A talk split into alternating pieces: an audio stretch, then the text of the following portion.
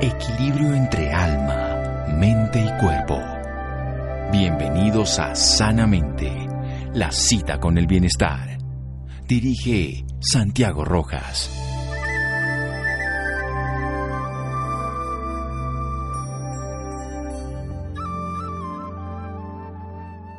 Si pudiéramos dar a cada individuo la cantidad adecuada de nutrición y ejercicio, ni muy poco ni demasiado, habríamos encontrado el camino más seguro hacia la salud. Hipócrates. Buenas noches, estamos en Sanamente de Caracol Radio, un tema que nos debe ocupar toda la vida, sobre todo en un país donde se mueren niños precisamente por esto, porque no pueden nutrirse. Pero cuando hablamos de malnutrición, también puede ser por desnutrición o por un uso inadecuado de cierto tipo de de comestibles que no necesariamente nos van a nutrir, nos van a nutrir como harían las proteínas, los carbohidratos saludables, las grasas saludables, en fin. Vamos a hablar con una médica pediatra de la Universidad Central de Venezuela. Ella también tiene estudios en nutrición de la Universidad Simón Bolívar, también de Venezuela. Colaborador docente en la Universidad Central del Diplomado de Formación Gerencial allá en Venezuela y cuenta con más de 15 años de experiencia en la industria farmacéutica, ahora también como gerente médica en Abbott. Doctora Yumaira Chacón, buenas noches y gracias por acompañarnos. Muy buenas noches, muchísimas gracias por la invitación. Un gusto conversar con ustedes. Bien, muchas gracias. Cuéntenos esta definición de malnutrición infantil, ¿cómo la podríamos enfocar para que todos la entendiéramos mejor? De acuerdo, sí, porque siempre existía como ese mito ¿verdad? Que solamente hablamos, hablábamos de desnutrición, ¿verdad? Y esto es un tema mucho más amplio, ¿verdad? Porque la malnutrición, y, y, bueno, y sobre todo en esta edad tan importante como es la edad pediátrica, no solamente incluye eh, aquellos que están en déficit, aquellos que están desnutridos, sino que se ha ampliado porque incluso dentro de esa etapa de desnutrición, que es la malnutrición por déficit, dentro de ellos tenemos la emaciación, el retraso del crecimiento, ¿verdad? E igualmente, así como tenemos esa malnutrición por déficit, tenemos una malnutrición por exceso, que son aquellos casos de sobrepeso y obesidad y donde lo importante, lo relevante es evitar todas esas complicaciones que nos pueden llevar, llevar esta malnutrición por exceso, como sobrepeso y obesidad, ¿verdad? O esa malnutrición por déficit, en el cual pueden ocurrir todas estas situaciones que acabo de mencionar, como el retraso de crecimiento, la emaciación, entre otros. Entonces, de allí que es fundamental hacer como un diagnóstico oportuno de manera tal que se pueda intervenir y prevenir todas las complicaciones que pueden generar la malnutrición en general.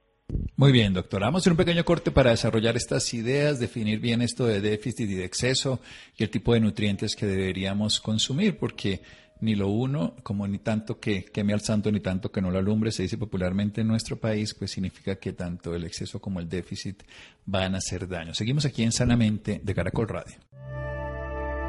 Síganos escuchando por salud. Ya regresamos a Sanamente. Bienestar en Caracol Radio. Seguimos en Sanamente.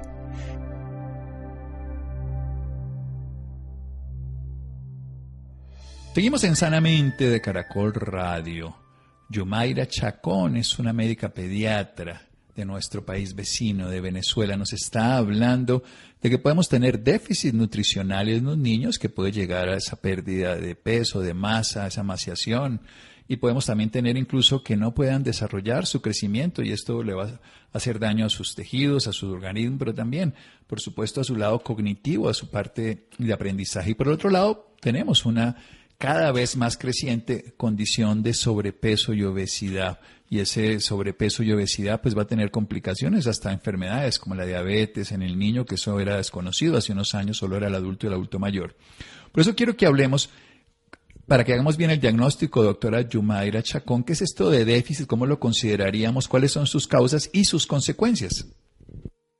De acuerdo. Bueno, fundamental, por supuesto, la identificación al momento de acudir a sus consultas pediátricas o a consulta con su médico, bien sea de familia, a sus consultas en la EPS, importante determinar el peso, determinar la estatura que se tiene para la edad. Entonces, esto nos permite a nosotros hacer una identificación de cómo está, por supuesto, ese estado nutricional, además de hacer como una evaluación con respecto o haciendo simples preguntas de qué es lo que está comiendo ese niño. Es importante mencionar como que en el pasado siempre se hablaba como solamente del peso y de la talla. Y existe, y, y quiero mencionar otra herramienta de muy fácil acceso, muy sencilla, importante mencionar, que se llama MUAC. Existe desde los años 60, ¿verdad? El MUAC existe desde los años 60 y, y era establecida y aprobada por la Organización Mundial de la Salud, por la UNICEF, y se utilizaba a partir de los seis meses hasta los cinco años de edad.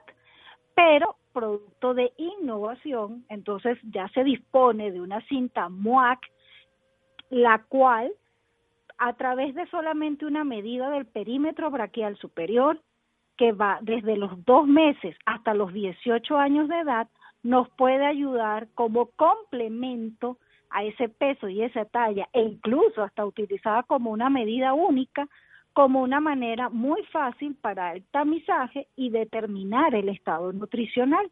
Entonces, eso sería como el primer paso, ¿no? Acudir para poder establecerse en qué situación se encuentra dentro de, por supuesto, el peso para la edad, el peso para la talla, igualmente la talla para la edad, y con base a eso uno puede establecer si el niño se encuentra en una malnutrición por déficit o por exceso, es decir, podemos identificar el riesgo.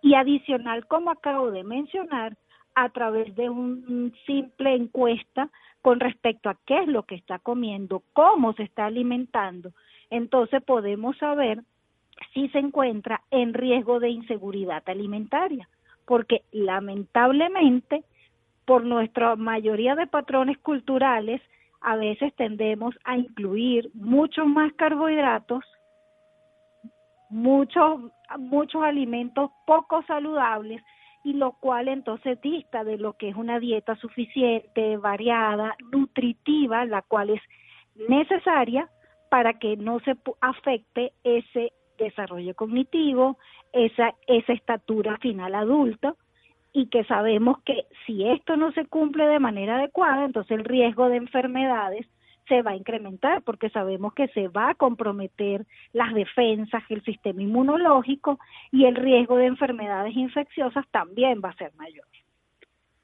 Bueno, este, este dato MOAC yo lo conocí, fíjese que no sabía que lo habían vuelto a, dar cuando estudiaba medicina, que esa es la traducción en inglés de la medición a, la media altura del, del, brazo, de la zona braquial, y que se mide básicamente para saberla. Ahora me parece muy interesante que ahora ya se esté llegando a que sea desde los dos meses a los 18 años. O sea, realmente tenemos junto al peso y la talla, por supuesto, y el índice de masa corporal. Hablemos un poquito de las causas de la desnutrición. Vámonos a, para que todo nos quede claro eso y después hablamos de las causas de la otra malnutrición que es la de exceso, sobrepeso y obesidad y para que podamos trabajar sobre ellas.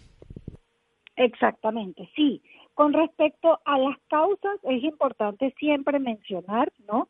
Entonces, es falta, ¿verdad? Una, una falta, sí, básicamente en esa disponibilidad de alimentos, ¿verdad? Probablemente puede que hayan trastornos alimentarios, problemas incluso en cuanto a digestión y absorción de nutrientes, eh, también algunas enfermedades crónicas que impiden, por supuesto, que, que pueden afectar este tema en cuanto a la alimentación se refiere. Entonces, muchas veces, como digo, falta de disponibilidad, pero también en ocasiones puede que estén en exceso y entonces no incluimos, sobre todo, y usted hizo mención, necesitamos proteínas, necesitamos carbohidratos, necesitamos grasas saludables, así como vitaminas y minerales.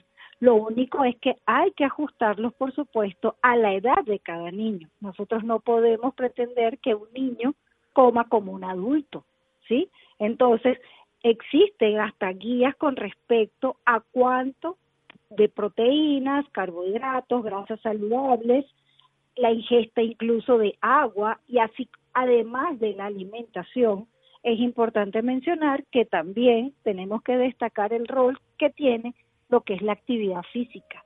No, no, no es que cuando seas adulto es que vamos a hablar de actividad física, no, debemos incentivar actividades, tenemos que evitar esa, ese sedentarismo desde edad infantil, dado que hoy día lamentablemente esto se ha incrementado por muchas horas en pantalla. Entonces, sabemos como que tenemos que, que trabajar en cómo mejorar la alimentación y, y no puedo dejar de mencionar nuestro compromiso con la promoción de lo que es la lactancia materna, ¿sí? Entonces, porque esto va a contribuir a generar entornos realmente más saludables. Entonces, una buena nutrición va a ser vital, va a ser fundamental para ese crecimiento y desarrollo adecuado de los niños. Se necesitan de esos nutrientes, proteínas, ácidos grasos, que aporten energía y ayuden al crecimiento, por supuesto, al igual que vitaminas y minerales.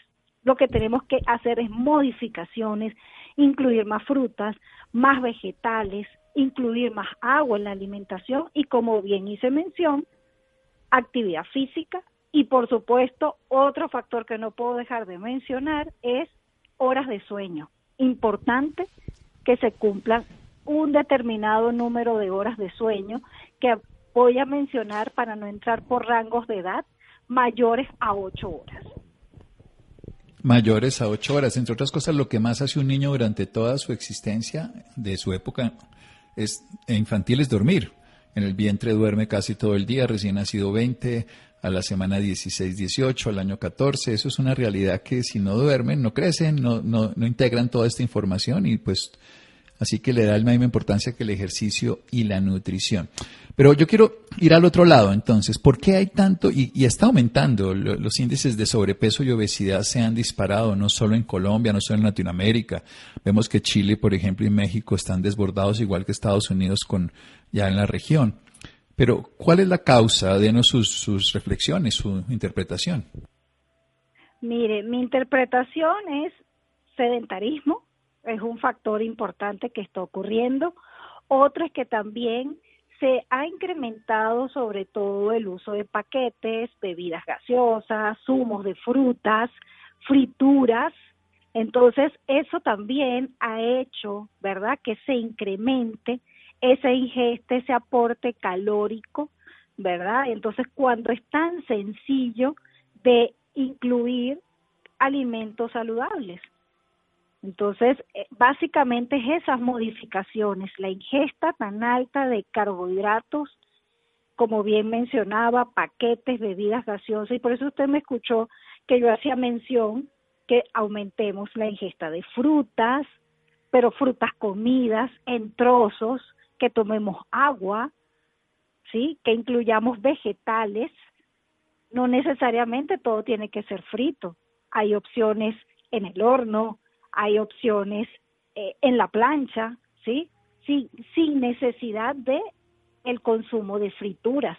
También es importante mencionar este, eh, hay muchas, eh, muchos productos con altos contenidos de azúcares, lo cual no trae ningún beneficio ni ningún aporte de nutrientes, son calorías vacías. Entonces, básicamente a, este tema tenemos que seguir trabajando y de allí nuestro gran interés en siempre insistir que se debe recibir una dieta suficiente para la edad, que sea variada y que sea nutritiva, que sea densa en nutrientes, no que sean calorías vacías. Excelente. Aquí estamos comprometidos con la misma idea, comida real, la llamamos nosotros, que haya estado viva, que no ha sido transformada y del mejor fuente y origen, incluso local, que eso es mucho más saludable desde el punto de vista adaptativo en, en costo, en todo, hasta en huella de carbono. Vamos a hacer un pequeño corte aquí en Sanamente para seguir con la doctora Yumaira Chacón. Estamos hablando de la malnutrición infantil, que puede ser por exceso en sobrepeso y obesidad o por déficit que puede incluso influir en el crecimiento, en el desarrollo. Vamos a seguir en un momento. Síganos escuchando por salud. Ya regresamos a Sanamente. Bienestar en Caracol Radio. Seguimos en Sanamente.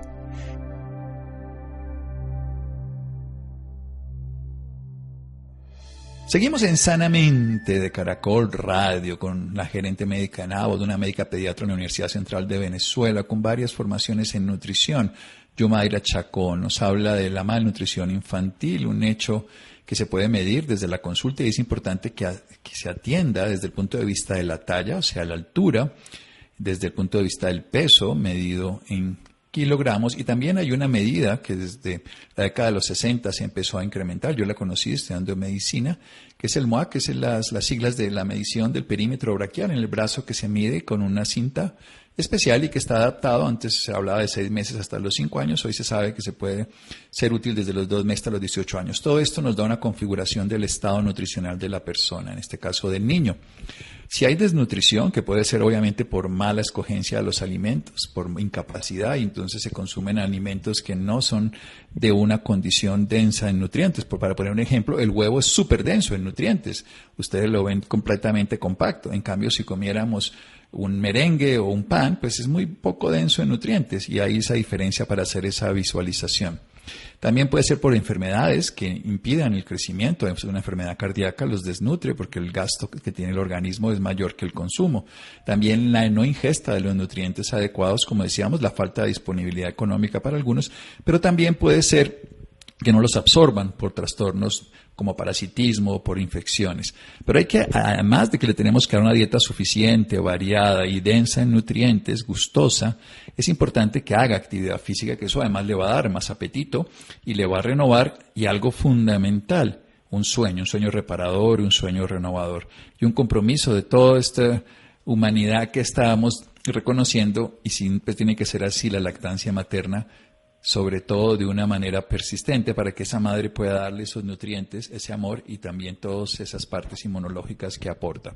Por el otro lado, viene el sobrepeso y obesidad, que tiene que ver con el sedentarismo, que tiene que ver con el exceso de comida ultraprocesada, comida que nunca fue viva, comida que ha sido transformada, comida rica en sabor, alterada en el gusto, pero sobre todo que no va a tener capacidad nutricional y que van a consumir más.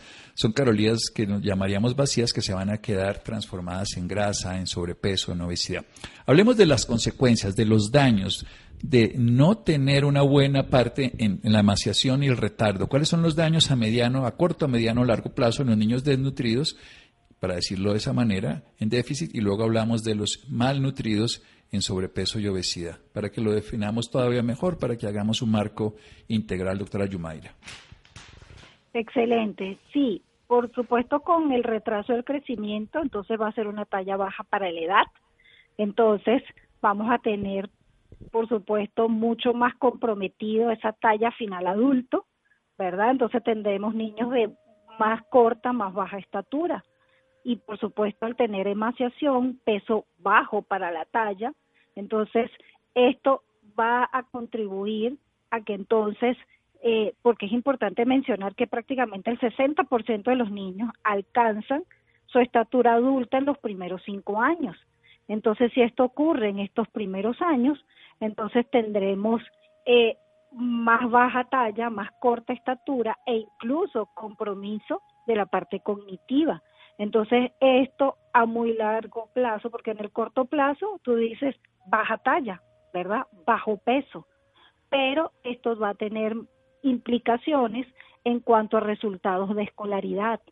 Se va a ver comprometido su desarrollo intelectual y por ende entonces su bienestar a futuro. Entonces, al tener escolaridad menor, entonces eh, el optar a cargos o a trabajos, ¿verdad? Donde pueda tener mejores ingresos, también va a estar comprometido. Entonces, esto hablando como a corto y a largo plazo solamente en cuanto a retraso de crecimiento y emaciación. Y por supuesto, esto siempre va a influir en el estado nutricional, esto va a comprometer el sistema inmunológico. Entonces, el riesgo de infecciones, enfermedades respiratorias, el riesgo de enfermedad diarreica también se va a incrementar.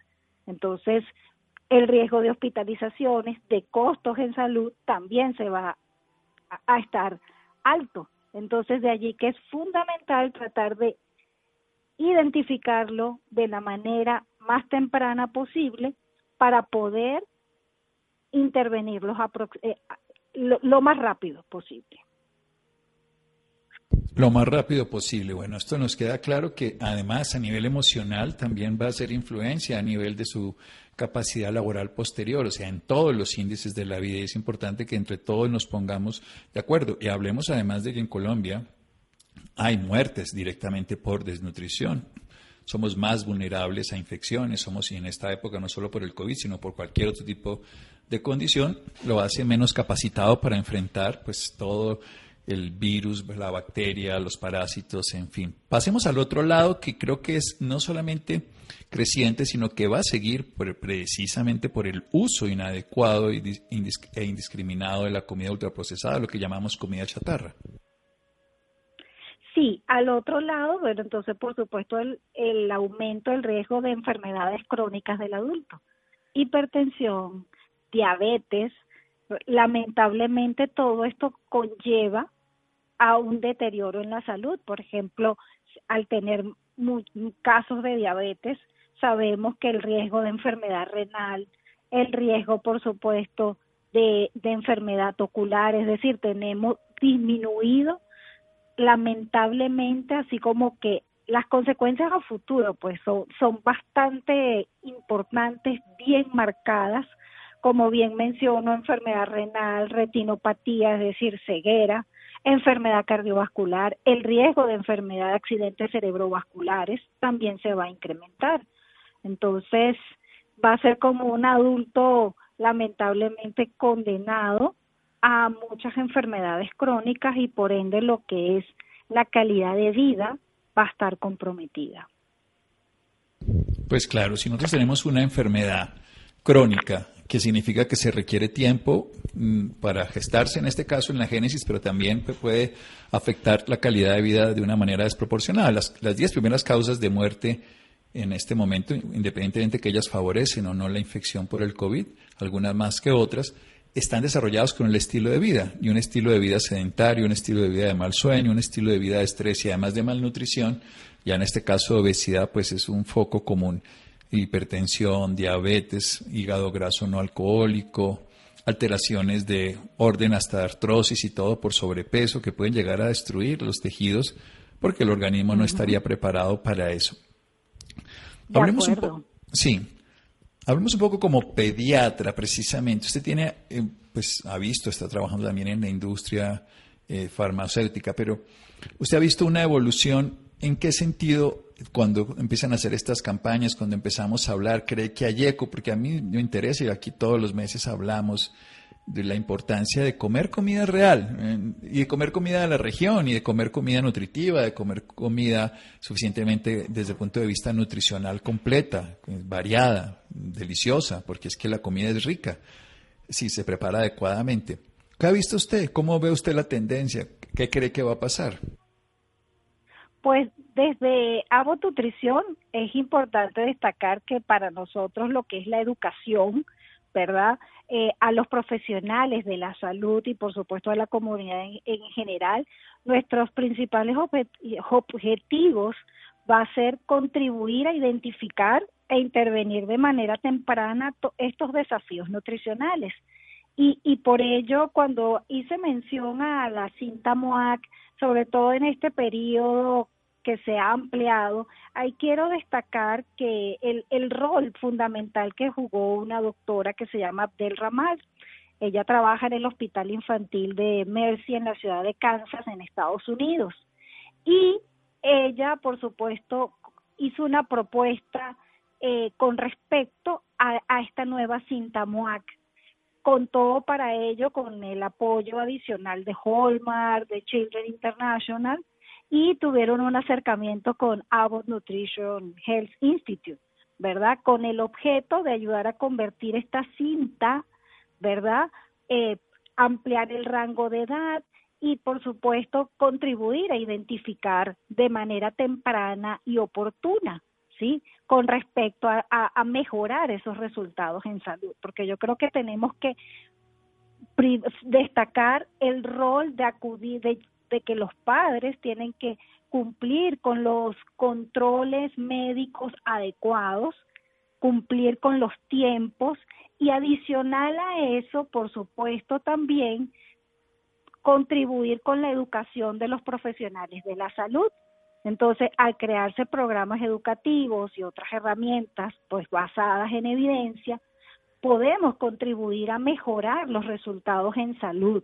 La idea es contar con, con este profesionales de la salud alrededor del mundo, tratando de dar a conocer la importancia de este tema de la malnutrición y una vez pues que se identifique de manera temprana, poder realizar una intervención oportuna. De allí que el llamado es a que cada uno de los padres, por favor, acuda a las consultas para que se pueda realizar una evaluación en qué estado nutricional se encuentra su niño y tratar de hacer todos los cambios oportunos en cuanto a la alimentación acorde al estado nutricional que esté el niño.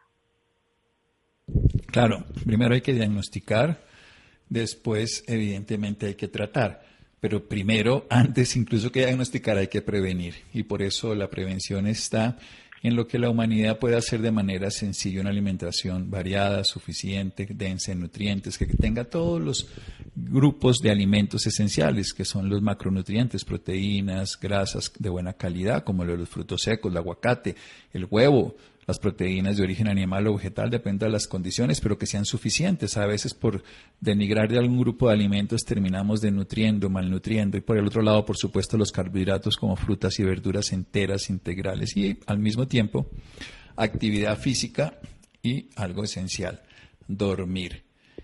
¿Cómo está su país en ese tema? Nosotros tenemos noticias siempre inconclusas, incompletas y usted es una persona que conoce el tema. Sí, pues, pues eh, lamentablemente no, no, no tenemos o no se disponen de, estadísticas, ¿verdad? Con respecto a, las cifras de malnutrición infantil. Eh, está comprometido toda esa información y veré, por supuesto, todos los, los, los factores eh, de los cuales se tiene conocimiento en cuanto a malas prácticas de alimentación y seguimiento en las consultas, entonces realmente nos llevan a pensar de acerca de todos esos resultados desfavorables y los cuales, por supuesto, si no se intervienen de manera oportuna, si no tienes el acceso, lo que hacía mención en cuanto a lo que es la inseguridad alimentaria, entonces el riesgo de complicaciones eh, se, se va a ir incrementando con el pasar de los días. Entonces, porque es fundamental ese seguimiento de ese estado nutricional a fin de prevenir cada una de estas complicaciones y consecuencias como bien hemos hecho mención a lo largo del programa. Muy bien, doctora. Muchísimas gracias por toda esta información. Nos queda claro, nos ha puesto otra vez en orden este MOAC, que es esta cinta métrica a la altura de la zona braquial y que le sirve a uno para saber cómo está la condición del desarrollo pondo, estatural, de peso y de talla desde los 2 hasta los 18 años, de una comida suficiente, variada, para evitar la malnutrición y la desnutrición y fortalecer también la lactancia, como nos lo ha dejado como fuente natural de nutrición, de calidad de vida y de bienestar. Muchas gracias, doctora Yumaira. A usted por la invitación y gracias porque realmente esta es una gran oportunidad porque todos debemos trabajar en garantizar pues que familias, profesionales de la salud y todas las comunidades pues de tengan acceso a herramientas y recursos que contribuyan a mejorar la salud y el bienestar de los pacientes. Muchísimas gracias. Muchísimas gracias. Seguimos en Sanamente de Caracol Radio. Síganos escuchando por salud. Ya regresamos a Sanamente. Bienestar en Caracol Radio. Seguimos en Sanamente.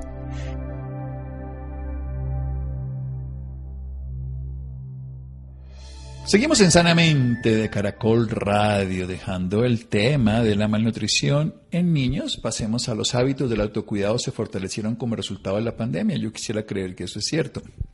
En algunos sí, en otros no, pero bienvenidos todos los hábitos saludables de autocuidado, Adrián. Muy buenas noches, doctor Santiago, y muy buenas noches a cada uno de quienes a esta hora nos escuchan. Los hábitos del autocuidado se fortalecieron como resultado de esta pandemia y es que el 69% de los consumidores globales afirmaron estar más concentrados en su salud mental y bienestar como resultado del COVID-19. De acuerdo con Google Trends, entre 2019 y 2020 hubo un aumento del 250% en las búsquedas relacionadas con el autocuidado y es que la población en general cree que el autocuidado es una parte importante a la hora de tomar decisiones de estilo de vida mucho más saludables. Y ahora en el, marco del Día Mundial del Autocuidado se debe resaltar la importancia de esta práctica definida por la Organización Mundial de la Salud como la habilidad de los individuos, familias y comunidad de prevenir enfermedades, mantener la salud y hacer frente a la enfermedad y la discapacidad con o sin el apoyo de un proveedor de atención médica. Hoy vamos a profundizar mucho más en este tema con el doctor Jaime Andrés Bonilla, él es médico titulado de la Universidad Surcolombiana de Neiva, con un máster en ciencias en Medical Art en la Universidad de Dundee, Escocia. Tiene una experiencia laboral administrativa en el sector farmacéutico y es encargado de la elaboración de material de apoyo para información médico-científica. Tiene entrenamiento en farmacovigilancia y en la regulación de estudios clínicos con moléculas como anticuerpos monoclonales, biológicos, antibióticos y quimioterapéuticos. Doctor Jaime Bonilla, muy buenas noches y bienvenido a Sanamente de Caracol Radio. Hola, buenas noches, qué gusto. El gusto es nuestro, doctor. Entonces, para comenzar me gustaría que nos comentara qué es el autocuidado, en qué consiste entonces el autocuidado. Bueno, el autocuidado está definido por la Organización Mundial de la Salud como la capacidad de las personas de tomar decisiones de salud sin la eh, ayuda de un, de un profesional de medicina, sin una enfermera, un médico al lado. Este empoderamiento que tienen las personas para tomar decisiones acerca de su salud tiene que ver con varios eh, de lo que se han denominado pilares del cuidado personal. Entonces, dentro de estos pilares está, por ejemplo, lo que se llama la alfabetización de la salud o la alfabetización en salud. Esto se refiere a eh, conocer más acerca de las condiciones de salud que afectan a la, población, a la gente eh, común, pues que son nuestros vecinos, nuestra familia, nuestro círculo más cercano. Hay que recordar que el autocuidado no solamente es individual, sino también eh, comunitario y sobre todo estos días de eh, COVID-19, pues es muy importante que tomemos decisiones día a día para prevenir el contagio y pues, no contagiar también a nuestro círculo social. Eh, otra de las cosas muy importantes es la autoconciencia de la salud física y mental. Mucha gente se está dando cuenta también de lo importante que es la salud mental en estos días de confinamiento muchas personas están eh, deprimidas, con ansiedad, han perdido a sus seres queridos y todas estas personas requieren también una atención eh, psicológica y psiquiátrica oportuna. Y la autoconciencia se refiere sobre todo a hacer precisamente eh, un autodiagnóstico de las condiciones de salud y físicas que pueden ser comunes en nuestra salud del día a día. Entonces, estos días de pandemia han sido también muy retadores para la gente y tienen que ver también con esta autoconsciente de este autodiagnóstico, saber cuándo eh, estamos propensos a una enfermedad tanto física como mental y saber también los parámetros de salud que definen, por ejemplo, cuando tenemos el colesterol alto, la tensión alta, el azúcar alto, tener muy en cuenta esas cifras y saberlas de nosotros propios para eh, saber nuestro estado de salud física y, bueno, mental. La actividad física es muy importante, la actividad física se recomienda al menos 20 minutos tres veces a la semana para gente que está iniciando a hacer esta actividad física. Para personas ya pues con actividad física al menos de leve a moderada, pues ya eh, se recomiendan 30 minutos al menos tres veces a la semana o más si es posible. La alimentación saludable, es muy importante que la gente sepa que eh, estamos consumiendo demasiados azúcares y harina eh, y que, bueno, hay que buscar siempre un balance en la alimentación. La idea es que la ensalada, la ensalada sea más grande que la porción de papa, arroz, yuca, maduro y harina en general. y que la porción eh, de proteína pues eh, sea la, digamos, la mediana. Y la menor porción del plato debería ser precisamente estas harinas. Eh, evitar las actividades que ponen en riesgo nuestra salud, como fumar o el exceso de bebidas alcohólicas. el exceso de alcohol pues también es tóxico para el músculo cardíaco y fumar ustedes saben que aumenta la probabilidad de tener cáncer al menos en dos o tres veces más, tanto cáncer de pulmón, bronquios, páncreas, vejiga, eh, bueno. Y bueno, la higiene, que aunque parece obvio, pues también es bueno recordar que hay que hacerse un lavado de la cavidad nasal, de los oídos, periódico, eh, también lavar nuestra ropa, tomar el baño diario, concienzudo, bien hecho. Y muy importante en estos días, y por último, el uso racional y responsable de los productos y servicios médicos. Ustedes saben que hay productos de venta libre que nos pueden servir para condiciones de salud cotidianas como dolores de cabeza, gastritis, dolores por traumatismos deportivos, ese tipo de condiciones de salud que no necesariamente eh, tenemos que acudir a urgencias para que nos atiendan, sino que hay alternativas de venta libre en el mercado que pueden ser útiles y podemos comprar sin, sin tener un médico siempre al lado. Muy bien, doctor Jaime. Usted acaba de mencionar, bueno, hace un momento mencionó algo muy importante y es el autocuidado en la salud mental. Entonces, me gustaría que nos contara, porque pues para nuestra salud eh, del cuerpo física tenemos, usted nos mencionaba la actividad física, la alimentación saludable, la higiene, eh, el uso de los, de los productos y servicios médicos, pero entonces me gustaría que nos contara los oyentes cómo podemos manejar el autocuidado de nuestra salud mental, precisamente. Bueno, perfecto. Hay muchas actitudes de eh, personales, de la personalidad eh, de, bueno, la gente en general, que nos pueden hacer alertar acerca de la aparición de condiciones eh, psicológicas y psiquiátricas que requieren atención médica por ejemplo, la depresión y la ansiedad, que son muy cercanas la una a la otra, eh, son muy comunes en estos días. Los duelos por pérdidas de familiares, por ejemplo, que la gente llore a veces de manera inexplicable o sienta un eh, sentimiento de desesperanza crónico que es muy difícil de, eh, digamos que de sobrellevar eh, la ansiedad también, por ejemplo, de estar encerrado, muchas veces las personas comienzan a tener eh, inquietud, comienzan a darle vueltas a la casa, a no dormir bien. Muy importante que la gente duerma bien, que tenga lo que llamamos los médicos una profilaxis del sueño, es decir, que eh, apague las luces a una hora razonable, que tenga la cama limpia, que ojalá pueda tomar un baño antes de ir a la cama, pero si de verdad eh, el sueño se ve muy alterado, eh, sea porque no se puede conciliar el sueño, porque la calidad del sueño no es buena y al otro día se levanta pues la persona cansada, eh, o definitivamente duerme muy pocas horas al día, uno de los primeros signos de alarma de que nuestra salud mental está en riesgo.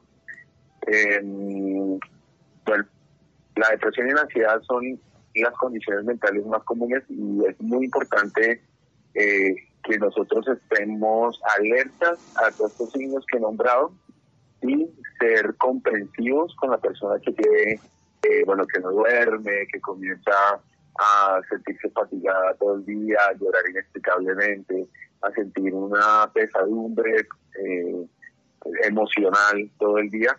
A estas personas hay que tenerlas con mucha precaución siempre eh, y mucha comprensión para poder escucharlos, no solamente un aburrimiento pasajero, hay mucha gente que se trata de suicidar y esto es un problema de salud eh, gravísimo, es una urgencia eh, y sobre todo si esos problemas mentales están acompañados de alcoholismo, abuso de drogas. en los periodos donde las personas que sufren de estas enfermedades mentales están alcoholizadas o bajo el efecto de alguna droga, pues tienden más a cometer actos suicidas las personas que se van a suicidar lo avisan, lo dicen, generalmente las personas más cercanas. Si ustedes escuchan que alguien está con pesadumbre en el alma muy profunda, llora inexplicablemente, no duerme, eh, no tiene buenos hábitos alimenticios, come poco, come demasiado, eh, se engorda, baja de peso, eh, muy, digamos que fluctúa mucho su peso y su ánimo, esta persona requiere cuidado eh, y hay que sobre todo tener a la mano siempre una línea de ayuda y hay líneas de ayuda de atención al, suicidio, por ejemplo, de las personas con depresión y ansiedad y sobre todo advertirle que si está pensando recurrentemente en el suicidio y está preparando las condiciones para, para su suicidio, pues eh, es ya una urgencia, ya debería acudir a una urgencia psiquiátrica. Así es, es que los temas de salud mental son bastante importantes y es algo que debemos tocar mucho más hoy en día. Doctor Jaime, ahora, ¿puede esto del autocuidado volverse perjudicial con el tiempo, pues en exceso o incluso puede volverse peligroso para la salud de las personas? Bueno, el autocuidado en estos días, eh, como vos lo dijiste ahorita, pues eh, las búsquedas en Google, en Twitter, eh, cada día son mayores acerca de las medidas de autocuidado. Creo que el, el problema allí es la información, saber filtrar la información y uno de los pilares del autocuidado que había hablado primero era precisamente la alfabetización de salud, es decir, conocer eh, los aspectos de la enfermedad, los aspectos terapéuticos, diagnósticos, las características de la enfermedad. Es muy importante que cada día conozcamos más, pero más importante todavía es que sepamos filtrar de dónde viene esa información, ¿verdad? Entonces, eh, muchas de las cadenas de WhatsApp o los videos de YouTube pues, son de gente que no tiene la experticia para decir lo que asevera, lo que afirma. Entonces, muy importante que cada vez que escuchemos eh, acerca de una condición de salud o una actitud frente a nuestra salud o la de nuestro círculo social más cercano, eh, vayamos a las fuentes y que estas fuentes ojalá sean organizaciones prestigiosas como el Centro de Control de Enfermedades de Atlanta en Estados Unidos, el CDC, eh, la EMA, que es la entidad regulatoria europea, eh, la Organización Mundial de la Salud, que aunque bueno, eh, hay gente que desacredite, sigue siendo la autoridad mundial eh, en salud. Y bueno, todo este tipo de clínicas y hospitales prestigiosos que tenemos también en nuestro país que cada rato sacan en sus páginas web información acerca de las condiciones de salud. A esas personas son las que hay que creerle y saber filtrar la información para buscar la adecuada. Así es, es importante entonces consultar información veraz para no perjudicar nuestra salud a largo plazo. Doctor Jaime, ¿dónde podemos entonces encontrar mucha más información sobre este tema tan importante del que estamos hablando? Bueno, el autocuidado, la Organización Mundial de la Salud van a encontrar allí toda la información que ustedes deseen. También el CDC de Atlanta tiene información muy valiosa acerca de eh, la prevención de la salud, sobre todo en estos días de COVID-19. Eh, es muy importante que la gente sepa cómo se expone a las enfermedades, eh, cuánto dura, por ejemplo, un periodo de incubación desde que nos infectamos con un virus hasta que desarrollemos los síntomas. Ese tipo de datos son cruciales porque nos permiten tomar decisiones acerca de nuestra salud y la de nuestra comunidad. Otra de las cosas muy, muy, muy importantes es también eh, saber utilizar los servicios de salud cuando sean eh, totalmente necesario eh, acudir a un servicio de urgencias porque, bueno, en estos días nos podemos contagiar también y no necesariamente cualquier eh, motivo de consulta médica pues es una urgencia.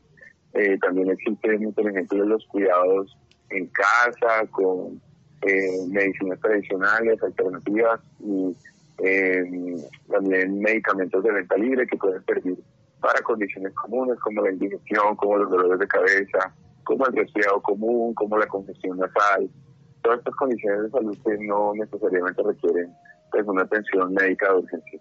Ahora también pues con los planes de atención domiciliaria mucha gente tiene la fortuna de poder contar con un médico domiciliario que pueda hacer una valoración inicial y esto pues eh, también es de mucha ayuda. Muy bien, doctor Andrés, Jaime Andrés Bonilla, muchísimas gracias por acompañarnos y por compartirnos esta importante información. No, a ustedes, muchísimas gracias. Eh, es muy grato para mí estar en este programa y espero volver a estar pronto. Ojalá que así sea. Doctor Santiago, doctor Jaime, a nuestros oyentes, muy buenas noches para todos y les deseo un feliz descanso. Bueno, Adrián, muchas gracias. Interesante. Bien, llegamos al final de Sanamente. Quédense con una voz en el camino con Ley Martín. Gracias a Laura, Ricardo Bedoya, Jessy Rodríguez, a Freddy, a Fer. Muchas gracias. Buenas noches.